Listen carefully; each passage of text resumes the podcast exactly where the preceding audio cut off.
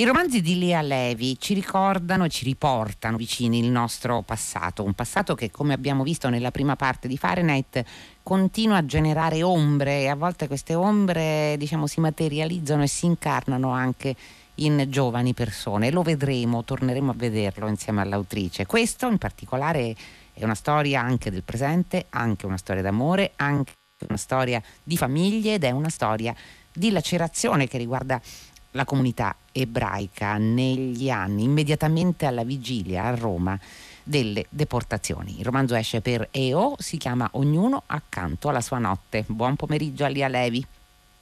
Eh, scusate, questa era, una prova questa?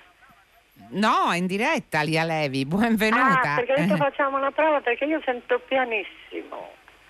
Noi la sentiamo molto bene, spero eh, che sia possibile facciamo? tecnicamente eh, ma io la sento e io Eh, spero capito, che in qualche modo...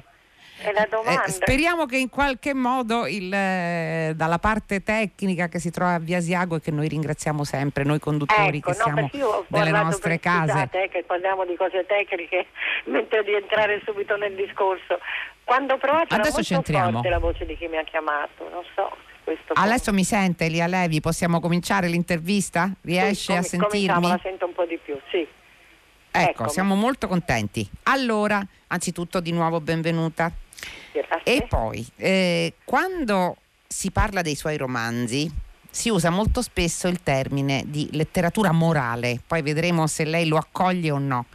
Allora io vorrei, prima di entrare eh, nella trama e nello spirito di ognuno accanto alla sua notte, vorrei eh, riportarla su quel- sull'argomento che abbiamo discusso alle 15.30 e erano, riguardava quell'argomento le incursioni antisemite eh, nel corso delle riunioni virtuali, delle presentazioni di libri che in questi mesi non si possono che tenere online su diverse piattaforme e- ed è avvenuto proprio ieri nei confronti di Lia eh, Tagliacozzo, come, eh, dove, come abbiamo raccontato, un eh, gruppo di giovani eh, ha fatto irruzione con slogan antisemiti e neonazisti. Una cosa che non succede in modo episodico, eh, che succede anzi con molta frequenza e proprio uno dei nostri ospiti, che era Federico Faloppa, eh, ci diceva che essendo i giovani, eh, eh, i protagonisti purtroppo di, di questo tipo di azioni e di incursioni, allora bisogna rafforzare forse, eh, anzi senza il forse, la presenza anche delle storie che racconta lei, Lia Levi, Mm. nelle scuole. Io ricordo ecco, che Lia Levi tra l'altro ha vinto il premio Strega Giovani nel 2018 con questa sera e già domani, quindi sono stati i giovani giurati ad attribuirle quel premio. Insomma, che cosa ne pensa? Che c'è qualcosa che, che non ha funzionato, che continua a non funzionare? Cioè, che cosa succede? Perché ci sono di volta in volta questi tristissimi ritorni, questi tristissimi episodi? Guarda, e questo argomento che mi ha raccontato, che è così recente, eh, non, lo, non lo sapevo, non ero a conoscenza e neanche di questo nuovo modo di irruzione, Sì. no? Per questo. E questo quindi naturalmente come prima cosa uno deve, deve dire che ne è fortemente turbato. Eh, però allora, lei parte da, da- la, mia, la domanda è riguardo all'esperienza che ho avuto io nelle scuole e devo dire che sta continuando, anche stamattina ho avuto tre incontri. Naturalmente se questi scusate, scusi, eh. Prego, Lia Levi. No, scusi, scusiamo, non avevo chiuso il telefono. Eh, ecco, allora, la- l'esperienza nelle scuole eh, era un'esperienza ottima eh, e che ha continuato così con la sofferenza che i mezzi limitati dà con le, con- con le piattaforme anche ora, no? Però la Sì. differenza qual è? La differenza è che queste forme di incontro sono pilotate, nel senso non pilotate, sono eh, obbligatorie, c'è, c'è una regola da seguire, però sono organizzate in ambiti di scuole dove gli insegnanti hanno lavorato, cioè dove la preparazione eh, culturale e emotiva è già molto attenta, è già molto in un certo senso selezionata perché c'è stato un lavoro prima degli insegnanti che li ha, li ha resi dentro, no? li ha portati dentro il tema. Quindi eh, questa formula riportata sulle piattaforme capisco che è un nuovo problema. Cioè, voglio dire, uno va a parlare a gente dove il lavoro non è solo di, dell'autore che va, ma è stato prima un lavoro dell'insegnante che li ha resi sensibili e desiderosi di saperlo. E questo in una scuola funziona. Ora lei mi sta ponendo un problema diverso. Da quello eh che so, è, è questo dei media che si rompe, fa parte della nuova civiltà, che io la parola civiltà la metto fra virgolette perché è la parte incivile dei nuovi mezzi. E quindi questa forse non ne posso dare una risposta immediata, perché come lì c'è stato tutto un lavoro preparatorio e di base, no? E qui bisogna riflettere. Allora, però la sua domanda forse non era tanto fattuale quanto la scuola ha lavorato male. No. Non, non lavorato male, la scuola, gli adulti, c'è noi, qualche cosa noi, che noi non abbiamo funziona. Provato, noi, ecco. la scuola, tutte le persone Certo. eh, non hanno lavorato, non si lavora male, cioè non è un lavoro di questo genere che può essere di massa. Non, dobbiamo non Mm. possiamo sperare che la gente si convinca solo vedendo un film, cioè leggendo un libro, sentendo. Non è così. Noi quello che possiamo fare è questo cerchio di sensibili, questo cerchio di, ehm, eh, di persone che ragionano civili attraverso i ragazzi si allarghi, cioè non, non arrendersi, uno di più è già moltissimo. E quindi un lavoro minuto, non è un lavoro che si può fare adesso di massa, diciamo una cosa che sconvolge anche questi nemici, queste persone fuori dalla civiltà, no? Diciamo che sono fuori dalla civiltà chi fa queste cose non è così semplice, è una cosa di tutta la società, quindi il nostro lavoro è provare a allargare, allargare il cerchio e questo funziona, questo funziona. E questo funziona come funzionano le storie che racconta Lia Levi, questa storia in particolare. Ecco, c'è un, uh, un presente che vede tre personaggi che si incontrano, Doriana, Gisella e Saul, e che raccontano e che si raccontano delle storie che ci portano indietro dal 2019 eh, dalla Pasqua del 2019 in cui l'incontro avviene, indietro negli anni siamo eh, alla vigilia della caduta di Mussolini ma anche alla vigilia del rastrellamento eh, degli ebrei romani.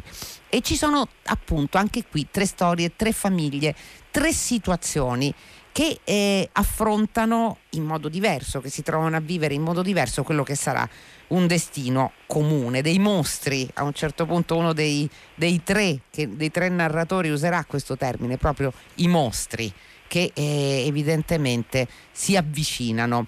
Solo che eh, mi sembra che lei punti il dito, Lia Levi, proprio su quel clima generale di attesa, dove forse si sperava che non sarebbe accaduto poi quello che è accaduto davvero, il rastrellamento e la deportazione degli ebrei, de, degli ebrei romani, dove c'è stata questa finestra temporale, questa breve finestra temporale in cui addirittura si cominciava a pensare di poter festeggiare. Mi sembra che sia questo poi il cuore di questo romanzo? Sì, guardi, è un romanzo anche di destino. Naturalmente Sì. c'è il lato storico e il lato storico si intreccia con un problema di destino. Però è vero che io ho colto la parte finale no, della persecuzione con quell'ondeggiare di speranze, di illusioni, di eh, ragionamenti che naturalmente guidate da un ottimismo, perché l'ottimismo spesso è accecante, l'ottimismo aiuta in una fase della vita quando le cose sono ancora lontane, non si stanno prospettando. Quando comincia a essere una protezione, no? una, una cosa per non muoversi, diventa micidiale. Allora io attraverso queste tre storie, che tutte e tre vanno a convergere, no? Il clou- lo scegliimento è il 16 ottobre, il giorno della grande razzia degli, degli ebrei romani e qui come ci arrivano queste tre, per- queste tre storie, non sono tre personaggi. nella ultima, forse questa domanda che lei sì. mi ha fatto, appare più evidente, perché nell'ultima c'è un conflitto fra un figlio sedicenne e un padre che fa parte dell'establishment, della dirigenza comunitaria. E c'è questa, la dirigenza comunitaria è una cosa storica, dolorosa, che si affronta, che non si affronta. La dirigenza comunitaria di quegli anni non è stata all'altezza del compito. Un pochino appunto per quell'ottimismo di cui parlava lei, di queste cose che erano prospettate, in fondo se c'era la protezione del Papa non avrebbero mai usato eh, una città proprio sotto gli occhi de- del pontefice diversa, una persecuzione cui, a cui lui diede notizia è una persecuzione che si svolge sotto gli occhi del Papa. E quindi per, per imperizia ci sono state tante cose che hanno, sono andate con, uh, a, con, a, convergere. Mm, una cosa um, ci può essere stata incertezza, paura, angoscia, um, sono, cioè sprovvedutezza, pigrizia forse, disinteresse, calcolo, vedi quante cose, io lo dico che sono tante, figuriamoci se queste non offrono materia a uno scrittore. E io c'è questo conflitto molto forte, no? io parlo di questo perché è la cosa centrale no? a, a, a, per la domanda che lei mi ha fatto, questo forte fra questo giovane che come giovane vorrebbe ribellarsi, vorrebbe tira, tirare fuori tutto il pericolo e spingere la dirigenza a avvertire la popolazione, anche la parte più sprovveduta di questo pericolo. E invece i dirigenti della comunità, timidi, speranzosi, eh, forse eh, per paura appunto di essere oggetto di una maggiore persecuzione, non hanno, non hanno spiegato niente e anzi se posso, posso, seguitare con un piccolo esempio. Certo, no? deve. No, anzi. no, magari dobbiamo passare ad altri temi. No, no, no, parli, che, parli, parli. La cosa che a me ha colpito me, che, ero stata già colpita, ho tirato fuori un preziosissimo libretto che si chiama Ottobre 43 perché hanno pubblicato, la comunità non è un libro, la comunità degli anni 60, il diario giorno per giorno del presidente della comunità ed è l'altra metà dalla sua segretaria, da una segretaria molto fedele, molto... Allora lì mi ha colpito questo, per quello cerco di travasarlo nel libro.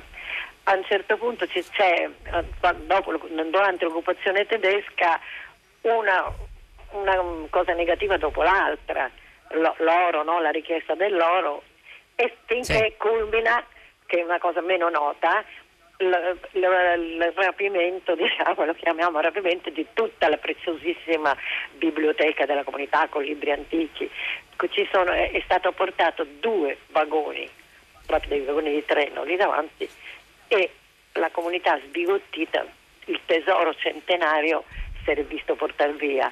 E io leggendo, leggendo eh, il diario di, del presidente, lui era preoccupato solo di tranquillizzare la popolazione.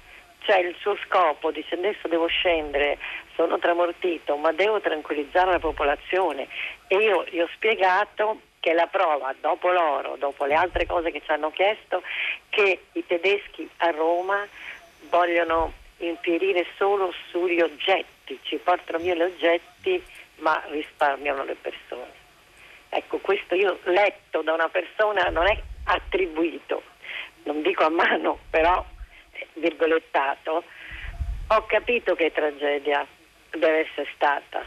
Erano ingenui, sì. erano non adatti. Beh, lei, lei, lei, a lei vi lo racconta eh, sotto forma di conflitto fra padre e figlio, fra Vittorio Sabatello e il figlio Graziano.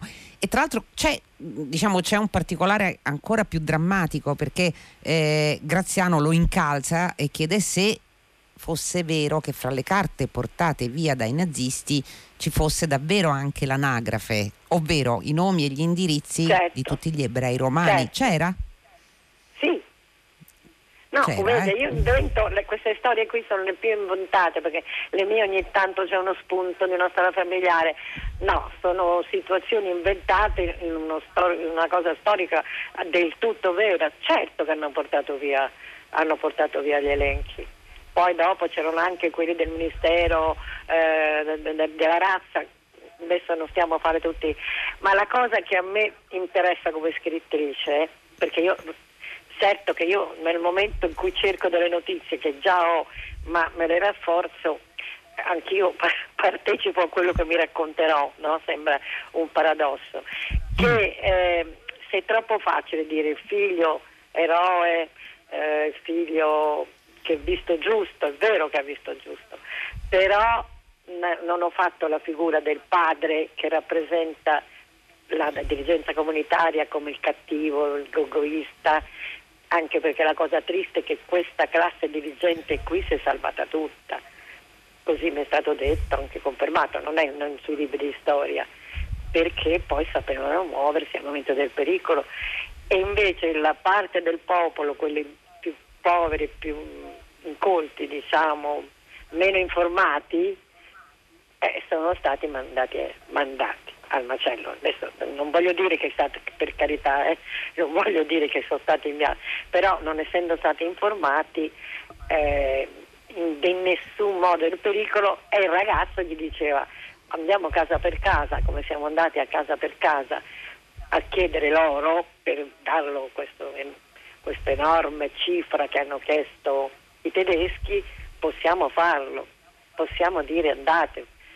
E non è stato fatto, però anche questo padre, almeno da quello che mi è stato detto dai lettori, ma io stessa, non è un mostro, è una persona no, che soffre, anzi. che prova, anzi. che è incerto e che poi naturalmente paga nel, sul piano del dolore. Lei ha scelto altre storie, ce ne sono altre due almeno, sì. ovviamente, una sì. per narratore. Una è una storia di un commediografo, un commediografo che però non può non può più avere voce, scopriremo eh, che non poteva avere neanche più una radio perché la radio gli ebrei non potevano dopo le leggi razziali neanche possedere una radio. Un commediografo che deve, eh, ecco, deve servirsi di un prestavoce e l'altra solo per elencarle. Invece è una storia eh, di tenerezza, se vogliamo, perché è una storia di due ragazzi eh, Ferruccio e Colomba hanno 15 anni, lui eh, però è figlio di un fiduciario del fascio e lei è ebrea e questi due ragazzini però innamorati eh, sono forse quelli, beh, sembrano essere quelli che, i portatori di speranza di tutta, questa, di tutta questa vicenda, non che non ci sia la speranza eh, nei, nei, suoi libri e in questo libro lì a Levi, tutt'altro, sì. però come lei diceva c'è sempre il colpo di dadi del destino. Eh sì, il, il colpo del destino, se mi permette no, perché io questo voglio dire, le scelte, eh, c'è delle persone che hanno ragionato, delle persone eh, che hanno potuto fare dei collegamenti storici, però non basta aver ragionato bene perché il destino è stato molto, ha avuto un ruolo molto importante in questo. Infatti io ho fatto un piccolo colloquio quando il ragazzo viene mandato dalla zia, dal padre, il ragazzo quello contro, no? naturalmente, eh, perché, sì. e, e allora e, e lui gli dice quali sono le sue idee e lei invece che era un'insegnante gli dice devi seguire te stesso, te lo confermo. Ma questo non significa che il destino condivide, condividerà la tua scelta. Eh, per darsi che sia anche una scelta sbagliata, la sorte capricciosa, non segue la nostra logica. Ecco, io ci ho messo anche non solo questi fattori esterni di comportamento, ma il gioco del destino. E quindi eh, nelle altre storie c'è anche molto nella storia eh, della prima e la sì. seconda invece una parentesi di amore, l'amore che salva, sia pure in quel momento senza storia. Forse è questa è la storia, è fuori dalla storia. Eh, Posso dire un'altra cosa? C'è una domanda pronta. Certo. No, eh? La dica, la dica, la domanda può aspettare lì a Levi. la domanda può aspettare. No, perché vede, quando uno scrive eh, lo fa anche distinto, poi magari molto bello incontrare lettori, anche lettori amici. Eh, tre mi ha fatto notare che io ho messo a raccontare, no? perché c'è questa cornice dove, di queste persone dell'oggi che poi piano piano arrivano a raccontare ognuno una storia che riguarda lo sterminio, per, per ognuno, uno perché uno è ebreo, quindi parte in causa, è figlio di un sopravvissuto dal lager. Gli altri due non sono ebrei. Allora mi è stato chiesto, ma allora tu hai voluto in questo, eh, con questa scelta sottolineare il fatto che la memoria no, non è la memoria dello sterminio, non è una memoria ebraica, ma è di tutti. E questo eh, eh, io, è molto, per me è molto buono che io l'abbia fatto senza saperlo che lo sappia adesso. Ma sa una cosa Lia Levi, perché lei è anche un po' telepatica evidentemente, perché io eh. volevo chiederle proprio questo. Davvero? Perché Saul, ecco, a un certo punto sbotta, siamo nelle prime pagine, eh, sbotta nell'incontro con le altre due narratrici, diciamo, e dice... Sì Testualmente leggo, si deve sempre aspettare l'ebreo per farti puntare lo sguardo su quel vertice di tutti gli orrori. Gli ebrei sono stati le vittime, questo lo sappiamo, lo sappiamo, lo sappiamo, ma al resto non si pensa. Qual è il resto? È tutta l'Europa che è stata ferita e non è ancora guarita. Altro che dramma ebraico, quello è dramma di tutti. Laggiù non è morto solo l'uomo, ma l'idea di che cosa è un uomo. Questo è diciamo la, lo sfogo anche. Però questo torna a porsi. Noi, come ben sa, noi siamo eh, nell'imminenza del, del, giorno della memoria. Eh certo, eh, siamo certo. a gennaio. Ecco, certo. e allora si riproporrà questa questione, no? Si riproporrà. Allora eh, ricordiamo soltanto per chi è stato vittima o dobbiamo invece ricordare per tutti? Questo credo che lei intendesse, credo che lei quel, questo poi intenda nei suoi romanzi soprattutto, non solo in questo, non è così? Ma sì, il giorno della memoria eh, cito una frase appunto di Amos de Atos de Luca che è stato quello il promotore in Senato no? della, della cosa del giorno memoria, Furio Colombo alla Camera e questa frase me la sono scritta perché è, è molto semplice ma aiuta molto. Abbiamo liberato gli ebrei dalla responsabilità di ricordare da soli. Mi è piaciuto perché responsabilità, perché dal dolore, dal peso sarebbe stato brutto, perché non è il peso. La responsabilità della memoria è stata una ferita dell'Europa, di tutta l'Europa, quindi qualcuno dice il giorno della memoria per rendere omaggio, insomma in questo senso, no? condividere il dolore degli ebrei. No, condividere, soffrire accanto, vabbè, vuol dire la stessa cosa, però è una ferita di, tu, di tutta l'Europa è, una, è un'offesa alla civiltà, è un vulnus che non si è ancora rimarginato e quindi, eh, quindi sì, credo, credo, molto in questo, quindi della memoria già i denigratori, va bene, lo sappiamo, ci sono eh, delle cose mediatiche non sentite, però è un grosso lavoro che sta facendo proprio tutta l'umanità. Eh, siccome lei mi ha parlato di scuole, io dico che specialmente, oh, no, ora adesso siamo in pandemia, mh, mm, tutti, tutte le cose pratiche non si sa come si svolgeranno. Dall'inizio, del, dall'inizio in quando è stata chiamata alle scuole, dal 2001, adesso mm, è molto diverso, perché lavorano moltissimo i ragazzi e lavorano gli studenti, lavorano quelli che stanno apprendendo non solo cultura, ma come si muove, come si dovrebbe muovere la società. E io di questo proprio lo, lo testimonio, posso testimoniare. E quindi Senta, e tutti, non sì. sono i ragazzi ebrei, sono i, i ragazzi, certo. sono i giovani. E questo per me è molto importante. Però non me ne sono accorta perché avevo, scelto, avevo cercato tre personaggi diversi che ecco. avessero un loro dolore de, e, e un, un modo di aver appreso la storia diversa. Evidentemente mi sono guidata da sola. Vede, eh, vede, telepatica anche stavolta perché io volevo farle proprio una domanda sui personaggi. Eh, eh. Perché in realtà io ogni volta che leggo i suoi romanzi ho sempre una sensazione, e ovviamente vale anche per questo, eh, molto per questo. È come se lei, storia dopo storia, andasse a riconsegnarci le tante storie che forse si sono perse nel tempo e che però vanno raccontate, le situazioni eh, che si sono davvero verificate e che noi magari non conosciamo perché conosciamo la storia grande e terribile, mm. ma non le storie delle vite singole che sono andate a comporre quella storia. È come se lei si fosse eh, così posta eh, il, la domanda e quindi poi l'imperativo di andarle a raccogliere queste storie e restituirle. È una mia sensazione o è così? No, no, è esattissimo, esattamente questo che ho dentro, a parte mm. perché diciamo milioni di scomparsi, come, però anche Primo Levi ha detto, eh, Anna Frank eh, desta più commozione delle miriadi che sono rimasti nell'ombra.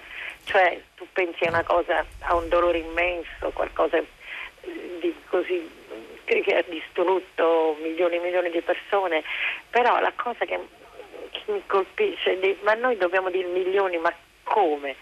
Ma questi milioni erano fatti di uno, più uno, più uno, più uno.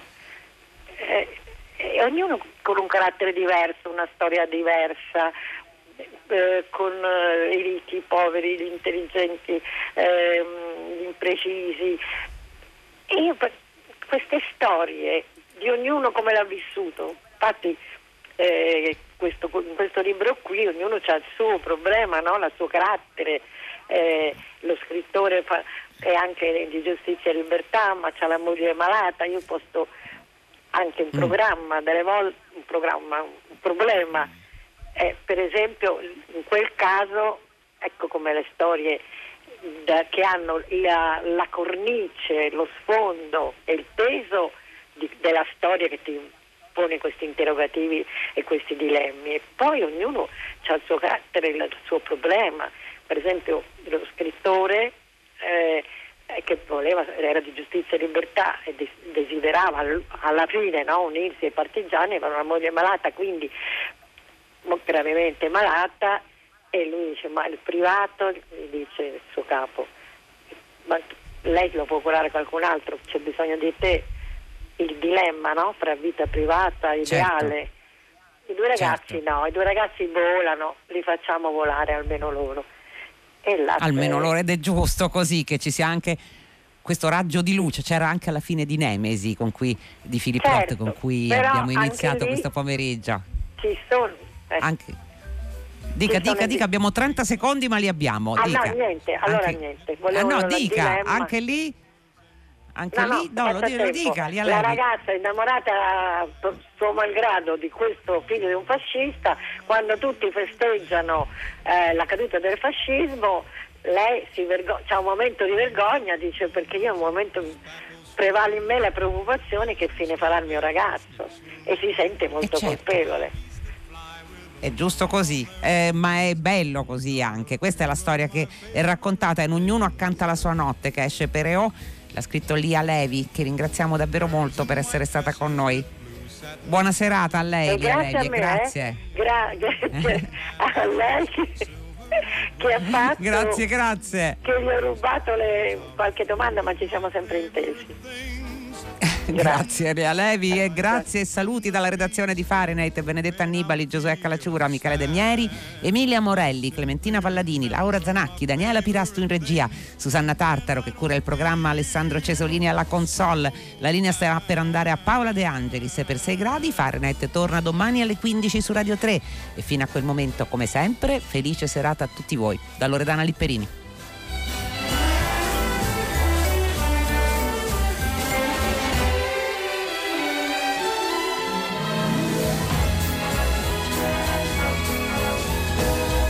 White dresses with blue satin sashes, snowflakes that stay on my nose and eyelashes, silver white winters that melt into springs.